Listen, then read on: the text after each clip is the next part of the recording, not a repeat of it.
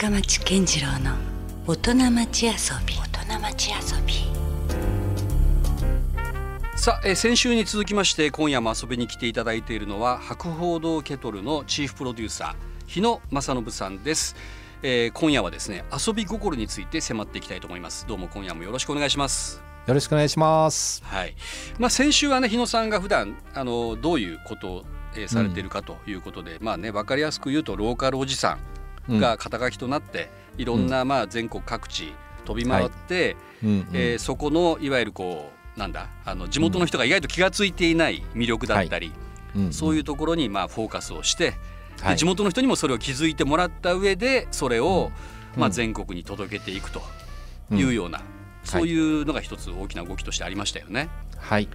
まあでもそういうことはあの一応一通り分かったんですけれども今夜はね、まあ、はいそこをあの深掘りするのではなくて、ええーまあ日野さんがじゃあどうしてそういう領域にたどり着いたのかも含めた、ーはい。まあ、もっとはいプライベートな側面みたいなところをねちょっと覗き見していきたいなと思ってるんですけども。どうですか。かあの、まあ、かなり今の仕事の背景で言うとねそんなに仕事と遊びの切り替えスイッチがあるようには思えないんですけども、はい。どんな感じですか？こう一応日常とか1週間のスパンとかで言うと。いやー僕年間のまあ半分は言い過ぎですけどでもうん。3分の1以上は東京じゃないあの日本のどこかにまあ行っているまあ、の仕事柄ねそういうことなんですよ。ね。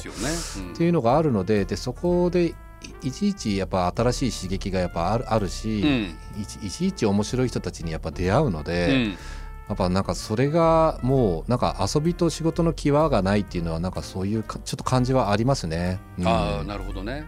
だからその旅をすることもそうですよね、うんうん。言ってみたら。そうですね、まあ、うん。僕もともと旅があの好きだったので、うん。旅旅行はすごい好きで、うん。まあ、休みの日を使って旅行をしていたんですけども、うん。今は仕事でいろんな各地に伺わさせていただくんで、うん。やっぱその旅のいいところって自分の知らないものに触れることができるとか、あうん。の知ることができるっていうことだと思うんでそれがやっぱもう仕事の中にわーっとあの取り込まれている状況になってるのででもねうんうん。一方ではその仕事から入ってしまうと、うんうんうん、なんかね変なスイッチが入ってしまう。僕も例えば その音楽の領域もそうですけども、まあはい。はい本来はもう別に何か誰かのためにとかじゃなくてね、はい、結局まあ自分が好きだからいろんな音楽と出会ったりとか自分がプレイしたりとかっていうことはいなわけですよね。はい。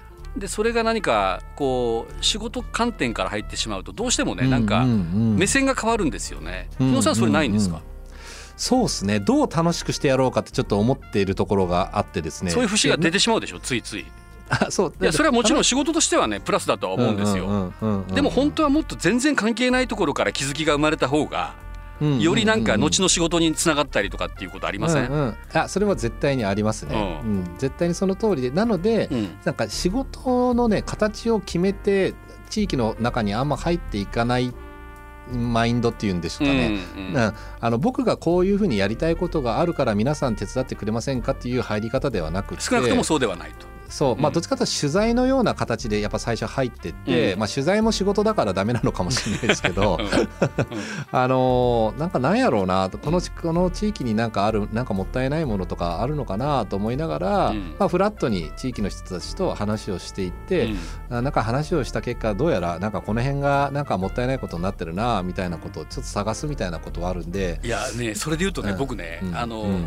あれが大好きだったんですよ。うん。あの三浦淳さんと安西はじめさんが勝手に観光協会はいはいはい。そういうねそういうことですね。いろんなまあ全全国各地。誰からも頼まれてもないですよあれは。で勝手に自分たちが行って面白がって、でそこの何か魅力とかね、まあはい。ある意味ちょっとなんかバカにするようなことも笑いに書いたりしながら、でもそれってすごくなんかあのもうリアルですよね。じゃあリアルそね。の背景がもう何かうん。勝手にやってるからそれこそ、だからこそより説得力がああったし、うん。下手ななんか行政のこうね、うん。こううん。こういうとこ見てくださいとかっていう PR 案件よりもすごくなんかねこううん。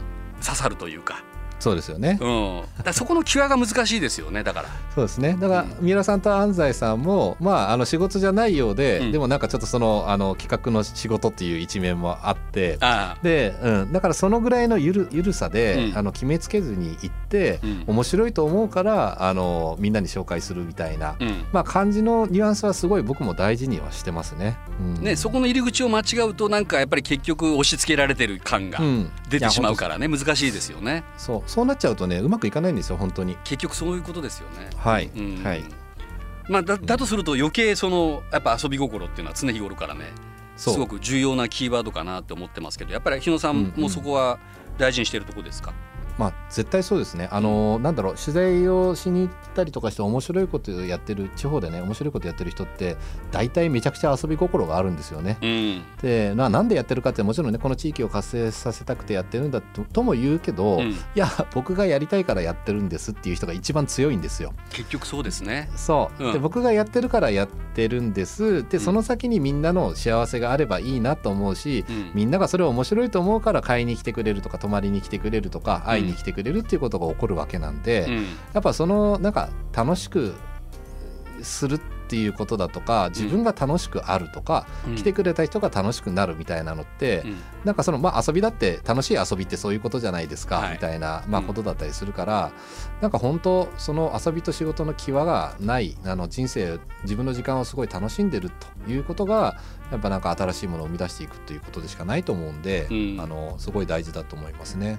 うん。結局今ね僕らの日常を席巻している SNS という、まあ、うんメディアもうんそれに溢れてますよね。うん。要はみんながこんな楽しいことがあったよみたいなことを、うん。まあ、ある意味こう報告し合うじゃないけども、はいはい。まあだからこそすごくなんだろう勝手に拡散していったりとか、うん。うん。そういうとこってあるはい。ありますよね。ありますね。まあ、だからここをなんかねあざとくこうまたうまく活用しようとするとまたそれもやり取りがまたねこうそうですよ。どっちが先かみたいな話はなったりはするんだけども。だけどやっぱその根本的なところはそこすごい大事かなという気はしてました。だから今そういう時代だってことですよね。つまりはい。あまり一方的なこうそううん。マスメディア的な発想から発信とかっていうことではなくて、今個人個人が何を面白いと思ってるのかみたいな、うん。そういうところをいち早くキャッチアップしながら、うん。まあ、何か一つそこを現象につなげていくというか。そうなんですよね。ね。うん。まあ、僕がいるその広告会社っていうのは、まあ、要はテレビで CM を流すみたいなのが一番大きい、まあ、うん。宣伝活動の手段だったんですけども、本来ね、うん。まあ、本来は。うん。でも今の時代っていうのはなんだろうね昔はねテレビからあのラジオから、うん。あのこれこれがあ新製品ですよとかこれが次の時代ですよって言ったら確かにそれが本当のことだったし、うん。でみんなをそっちに向かすことがそうできたと思うんですけども、なかなか今は情報源がねテレビ、うんラジオだけじゃなくて SNS の方が、まあ、みんな本当のことを言っているみたいなことが、まあ、たくさん情報の選択もできる時代になってるんで、まあ、その中でより楽しく、より自分たちがやりたいこととかに誠実誠実にというか正直にというかまっすぐに、みたいにやってる人たちがやっぱ信じてもらえるっていう世界になってるのはもう間違いないので。うん。うん、なんか自分もやっぱそういうふうにふ立ち振る舞わないと、うん。あのそうやってローカルに入っていった時も信じてもらえないのうで、ん。うん。そこを一緒に楽しむっていうことはすごい大事にしてますね。うん。そうですね、うん。まあ、そういった意味ではどうですか？今個人的なこうその趣味の領域でも構わないんですけども 何かはい、やっぱなんだかんだ言ってそういった意味ではこうちょっと自分をリフレッシュリセットする時も必要じゃないですか、はいはい、そういう時のはい何か、あの取り組みってあるんですか？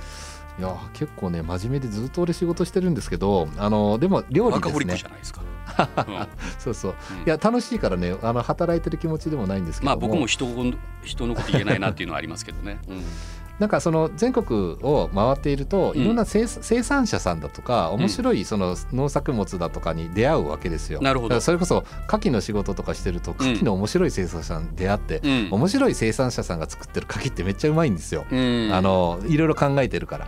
でなんかそれをお取り寄せをしてだからまずこんなんか今まであの街で買っていたものも美味しいのかもしれないですけどやっぱ何段階か違うものが家に届いて、うん。でそれをねやっぱ家族と一緒に美味しいにって食べるとか、うんなんかお料理してすげえこんな味になるんだみたいなうん。こととかはあの料理好きなんで、うん。えっ、とすごく楽しんで趣味としてやってますね。きっかけは仕事だけどもそれをプライベートではまあ料理をする。そうそう。喜びに変えてみたいな。まあ、やっぱ人の顔が見えなんかお取り寄せしてる元の顔を、ねうん。存じ上げてたりするんで、うん。まあ、そうするとまた楽しいですよね。あーそこにまたねもう物語というか、うん。ストーリーが入ってきますからね。はい、うん。うん。いや結局そうなんですよ。だからただ単にこうそのレシピがあって美味しいものが作られるだけではないですよね。うん。うん。そこにああこれあの人がそういえば作ってたなとかうん。入ってくるとまた全然そこにはレシピには見えないものが、ううん。んでレシピってあの音楽で言えば譜面みたいなもんだと思うんですよ。はいやっぱ演奏するはい人次第で大きくそれはねうん。うん変わってくるし、そうそう。ね。そううん。そう。そこが面白いですよね。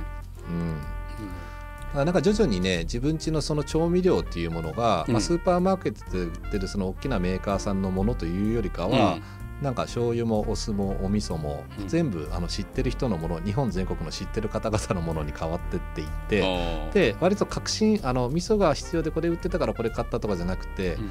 確信を持ってそれがお家にこうなんとか標準装備されていってるっていうのがあって、うん。なんかそれはあの人生重ねていろいろあの知った結果こうなってるっていうのをうん。見るのは見る見見たり食べたりするのはなんかすごい好きですね。うん。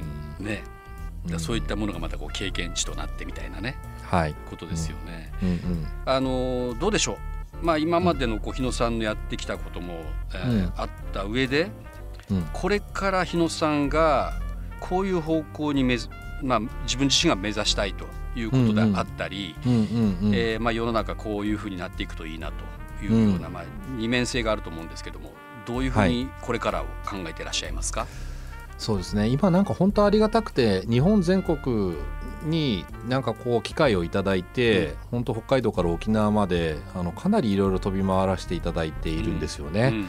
でこういう状況に普通ならないと思うので、うん。まずはいただいてるこのチャンスでですねいろんなことを自分でも勉強してはい。関わったところには何か いい結果がうん。出るように動きたいなと思ってるんですけど将来的にはやっぱどこかにちゃんと拠点を置いて、まあ、うん。自分の場所があって、で自分ならではのその生きていくための、まあ、商売みたいなものが、まあ、成り立っているということを、まあ、日本のどこかっていうか、まあ、九州のどこかになんかか構えたいなと漠然と思ってますね。あ自分の,、うんあの拠点をですか、そうですね。なんかそれが、あの東京とかではなくて、うん。まあ福岡もいいんですけども、まあ、福岡にも、あの関われる距離の中で何か九州のどこかでなんかできないかなとはちょっと思ってますね。なるほど、うんまあむしろねそのそういうところからまたあの世界を見た方がまた変わってくるとこあるでしょうしね。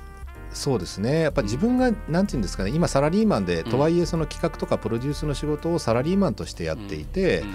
まあ、会社としてはその関わった方々からフィーをいただいたりとかってなってるんですけども、まあ、実際やっぱりもちゃんと自分で事業を持って、うん。その事業事業で稼ぎながら、まあ、地域の経済に貢献して、やっていきたいなみたいな硬い話になってますけど、うん。なんかそういうふうな自分の将来像はなんとなくそうなれたらいいなとは思ってますね。うん。まあねかなりこうローカルのまあ、うん。いわゆるこうプロモーターといいますか、うん。そういう要素もあると思うんですけど、はい。まあその場所によってもちろんねいろいろここに違うとは思うんですけども、はい。まあ、ローカルにとって最終的なこう、まあ、勝ち負けではないけどその勝ちだったりゴールみたいなそこってうんうん何だと思います、いや経済を回せるっていうこことだと思うんですけども経済が活性することにもなる。経済を回すななんか東京に、東京っていうところにその一極集中をするために国が作られてったあの経緯があるわけですね、うん。戦後。でなんかそこにあの人をね送りあのみんな上京してそこで働くとか、うん。そこで働くのが一番給料がいいとかなんかそういうのじゃないあのただ九州なら九州九州の中のとある地域であればその地域の中でもっとなんかお金をちゃんと回していくっていうことを、なんかこう意識した経済圏を作るっていうんですかね、うん。うんなんか今、あのね、昔からお店がバーッと並んで昔からのお店が並んでいたのに結局全国チェーンがこう並んできて、うん。街どこの街も同じ風景になったみたいな話がありますけど、うん。まあ、そういうものよりかはあの地元の人たちがやってることをやっぱ応援するだとか、うん。自分がその使ってるお金が誰のところに行ってるのかっていうのを意識するとか、うん。いうことを本当はみんな考えた方がいいんじゃないかなと。じゃないと巨大プラットフォーマーに全部お金持ってかれちゃうんで。でけそう経済が回らないと地域活性なんかできないので、うん。なんかそのね地域活性とかっていうとちょっと面白いと取り組みとかが人気で話題ですとかっていうところをちょっと捉えちゃいがちですけども、うん。まあ、それはそれでねプロモーションとしてとかあのな目立つことっていうのは大事だとは思うんですけども、うん。本質的にはどんどんお金が皆さんの使ってるお金は東京に流れて、うん。えー、と外国に流れていますよっていうのが本質的な問題なんで、うん。これめっちゃ真面目な遊びの回なのにめちゃくちゃ真面目な話していやここはいいんですよ。もうこれからの話なんでね。はい。でもなんかあのやっぱそうなんですよね。こうガバナンスがあまりこう合理主義みたいなところにね行き過ぎるとうん。結局全国の個性なんて多分なくなっていくし、まあ、当局の一発利権みたいな話になってしまうことで、まあ、うん。ますますこう弱体化する可能性があるから、うん。やっぱりこういかにそうなんだろうなこう自分たちが独自でこうしっかりと自走できるか、うん。そういうエコシステムなるものが各地、うん。各地でねちゃんと育まれていく、うん。まあ、世の中であってほしいですよね。そうですね。まあ。その多様性がある方がすごいやっぱ面白いですよね。そうなんです。だどんな地方地方とか地域とかに行っても面白いものとか面白い人って絶対いるっていうことが、その僕がやってるローカル発ウェブメディアのクオリティーズで、はい。まあ、よくもう確認できたのでこの1年間で、はいはい。まあ、やっぱそういう方々をもっとあのなんだろうな勢いついてもらいたいですし、その人たちが知ってもらえるきっかけを自分たちが作りたいなと思ってるし、うん。まあなんならあの伝えるだけじゃなくってその方々と組んで新しい事業を作るみたいなこともやりたいなと思ってるんで、なんかやっぱワン九州っていう言葉が最近ありますけど、はい。まあ 7, 7県バラバラでなんかね熊本が福岡のこと的だというとか、うん。鹿児島鹿児島と宮崎が何か争ってるとかわかんないですけど、うん。そういうのもやめて、うん。あのワン九州の可能性っていうものをみんながなんかこう共通のあのパワーとしてうんなんか使えるような状況になんか近づいていけることだったらなんかいろいろやりたいなって思いますね。ね、はい違うからこそ連携の意味があるんですもんね。同じようなものだったらわざわざつな,、ね、つながらなくてもいいと思うしむしろお互いがそうやってリスペクトし合えるものがうちにはこれはないなというものがお互いね分かった上でつながった方がパワー発揮できますよね。そうですね。なんか別に九州の中に小さい福岡をいっぱい作る必要なんか、まうん。全くないんで、うん。やっぱ熊本の個性鹿児島の個性あの地域の資産いろいろあるから、まあそれそれをやっぱ伸ばしていくっていうことをやれるといいですよね。ねだからなんかこう、なんだろうな無駄なものがもっと尊重されるべきかなって僕は思いますね。もう本当そうだと思いますね、うん。なんかこう本当そうなんですよ、うん。無駄なもの、うん。その話でもう一回できちゃうぐらいの話です、ね、いや本当ですよ。あのなんかね、もうすべてがこう理にかなっているものばっかりがあったらうん。行き詰まるんじゃないかなって息苦しくなるんじゃないかなって。うん。よりはなんかこんなもん必要ないやんというところに実はうんうん。文化の本質があるような気もするしだからこそ何か個性が生まれるようなねうんところもあると思うんですよね。だから僕なんか例えばポートランドとかも見ててやっぱりあれだはい。け世界的に注目を集めるのはうん。まあ言ってみたら本当アメリカのちっちゃなまあ街ですよね。はい。だけどなんか2軒と同じ店がないんですよ。もう全部そのうんレコード店もやたら多いなって思ったりはしたけどそのレコード店もそれぞれがまたね個性のあるお店だったりもするしなんかあのなんとかのチェーン店とかそんなものはね基本的に全く目に入ってこなかったですね。うん。だからこそすごくね街が生き生きしてるんですよ。変な話。昔のこう大名のような。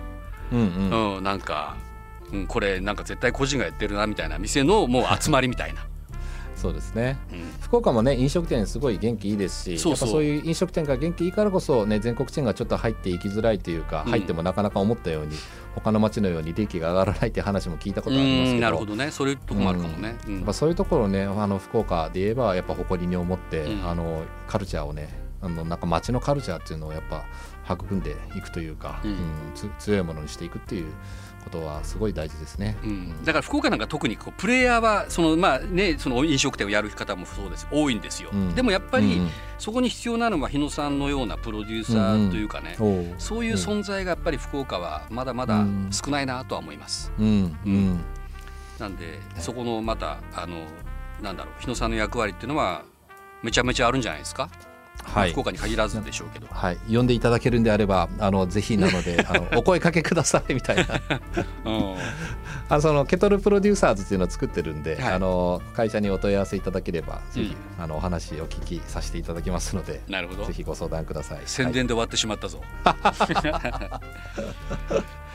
どうですか？久しぶりの福岡はこうやって番組で登場されましたけど。そうですね。あのこれ収録の時はまだ緊急事態宣言上げてないのでそうなんです。よあのなかなかね街が開いていないっていうのはあるんですけども。いやわざわざ福岡に戻ってこられてるのにオンラインでや,、うん。まあ、やり取りしてますからね 我々も、そうなんですね、うん。ズームでやってますね。そうなんですよ。あのー僕もその福岡出身で福岡の市内しか見えてなかったんですけども、うん。なんかこれから僕能形にお伺いして、はい。明日は田川に行くんですけども、お筑豊方なん面でしょうね、うん。やっぱそのその先の福岡っていうところにもやっぱ面白い方々だとあかー絶対いるでしょう。そうあの熱い方々がいっぱいいて、新しいチャレンジをすごいされてるんで、うん。そうなんですよ。でなんかやっぱその先の福岡だし九州全体っていうものを見させていただく中で、やっぱ福岡の役割ってめちゃめちゃ大きくってで福岡の人たちもそうしてると思いますけどやっぱそのそういうところ、九州全体に、まあ、影響が及ぶということだったり大事な役割を果たすということに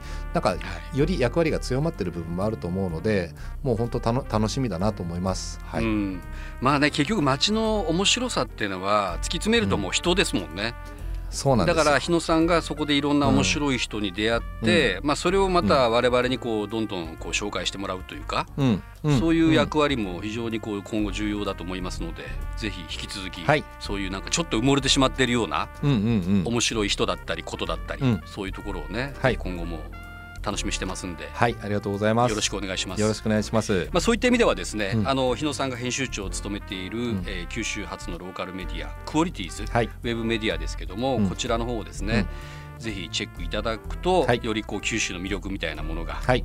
ね、えーいろいろこう出てくるかもしれないとはい。思いますので、はい。ぜひそちらもチェックお願いします。はいよろしくお願いします。じゃあまあ日野さんあのぜひ今度はプライベートではい。お食事でもありがとうございます。またお話をして、はいでそこからまたなんかいろいろ企んでいきましょはいぜひお願いします。楽しみにう。してます。よろしくお願いします。えー先週今週と博報堂ケトルチーフプロデューサーの日野正信さんをお迎えしました。どうもありがとうございました。はいありがとうございました。楽しかったです。Love FM Podcast. ラブ f m のホームページではポッドキャストを配信中スマートフォンやオーディオプレイヤーを使えばいつでもどこでもラブ f m が楽しめますラブ FM.co.jp にアクセスしてくださいね Love FM Podcast.